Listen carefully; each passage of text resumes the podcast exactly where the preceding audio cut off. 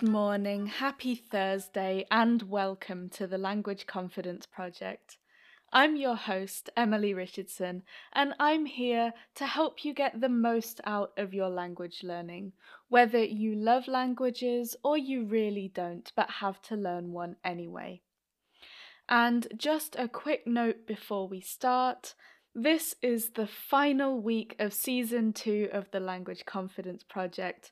We finish tomorrow, and I will be back on January the 9th for season three and more language courage.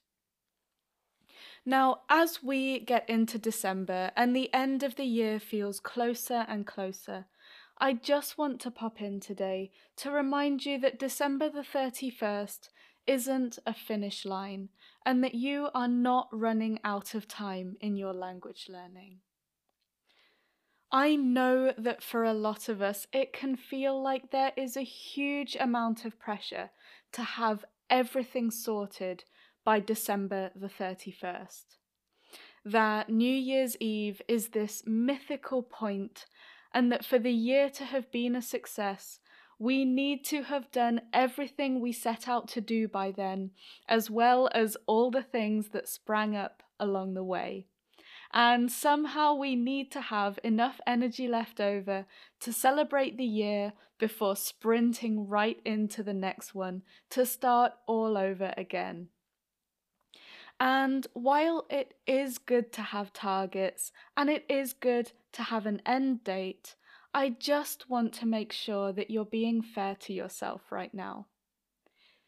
Because the thing is, having this special date with all this pressure around it can lead us to do some pretty strange things. Firstly, it can lead us into all or nothing thinking. The idea that if we haven't dedicated the whole year to the goal we set, we've had our chance and we blew it. If you set yourself the New Year's resolution 11 months ago to start learning a language, or told yourself that by the end of the year you'd have the first draft of your book or be well on the way to running your first marathon, but you haven't done anything about it yet, don't write the year off. You still have time to start, it's not too late. Don't put it off till next January and don't tell yourself that the year is over because it really isn't. The resolution hasn't failed yet, so get going. And secondly, it can lead us to try to speed up when actually what we need right now is to slow down. If you, like me, are in the Northern Hemisphere, it's dark, it's cold, and we're tired. And especially if you're in holiday season now or entering it soon, you're going to be out of your routine more than ever. So now is not the time to be upping your expectations of what you're capable of or pushing yourself to exhaustion. And number three, it can make us panic and suddenly add loads more things to the to do list in order to feel successful. And there are two forces working on us that make that more likely now than ever. First, outside pressure. Around about now, there is quite a high chance that people around you or on your social media are going to be announcing their big wins of the year. And especially if we're in a transitional point in our lives or nowhere near an end point yet for our specific goal, it can make us feel like we haven't achieved very much, and we risk scrambling for things that we can add to the list to tick off. And secondly, inside pressure, because you've told yourself that you haven't done enough, or that if you could just do a bit more, you'd start next year better. Now is not the time to be adding things to your to do list left, right, and centre, telling yourself a story about how it will put you in better stead for next year and give you a head start, because it won't.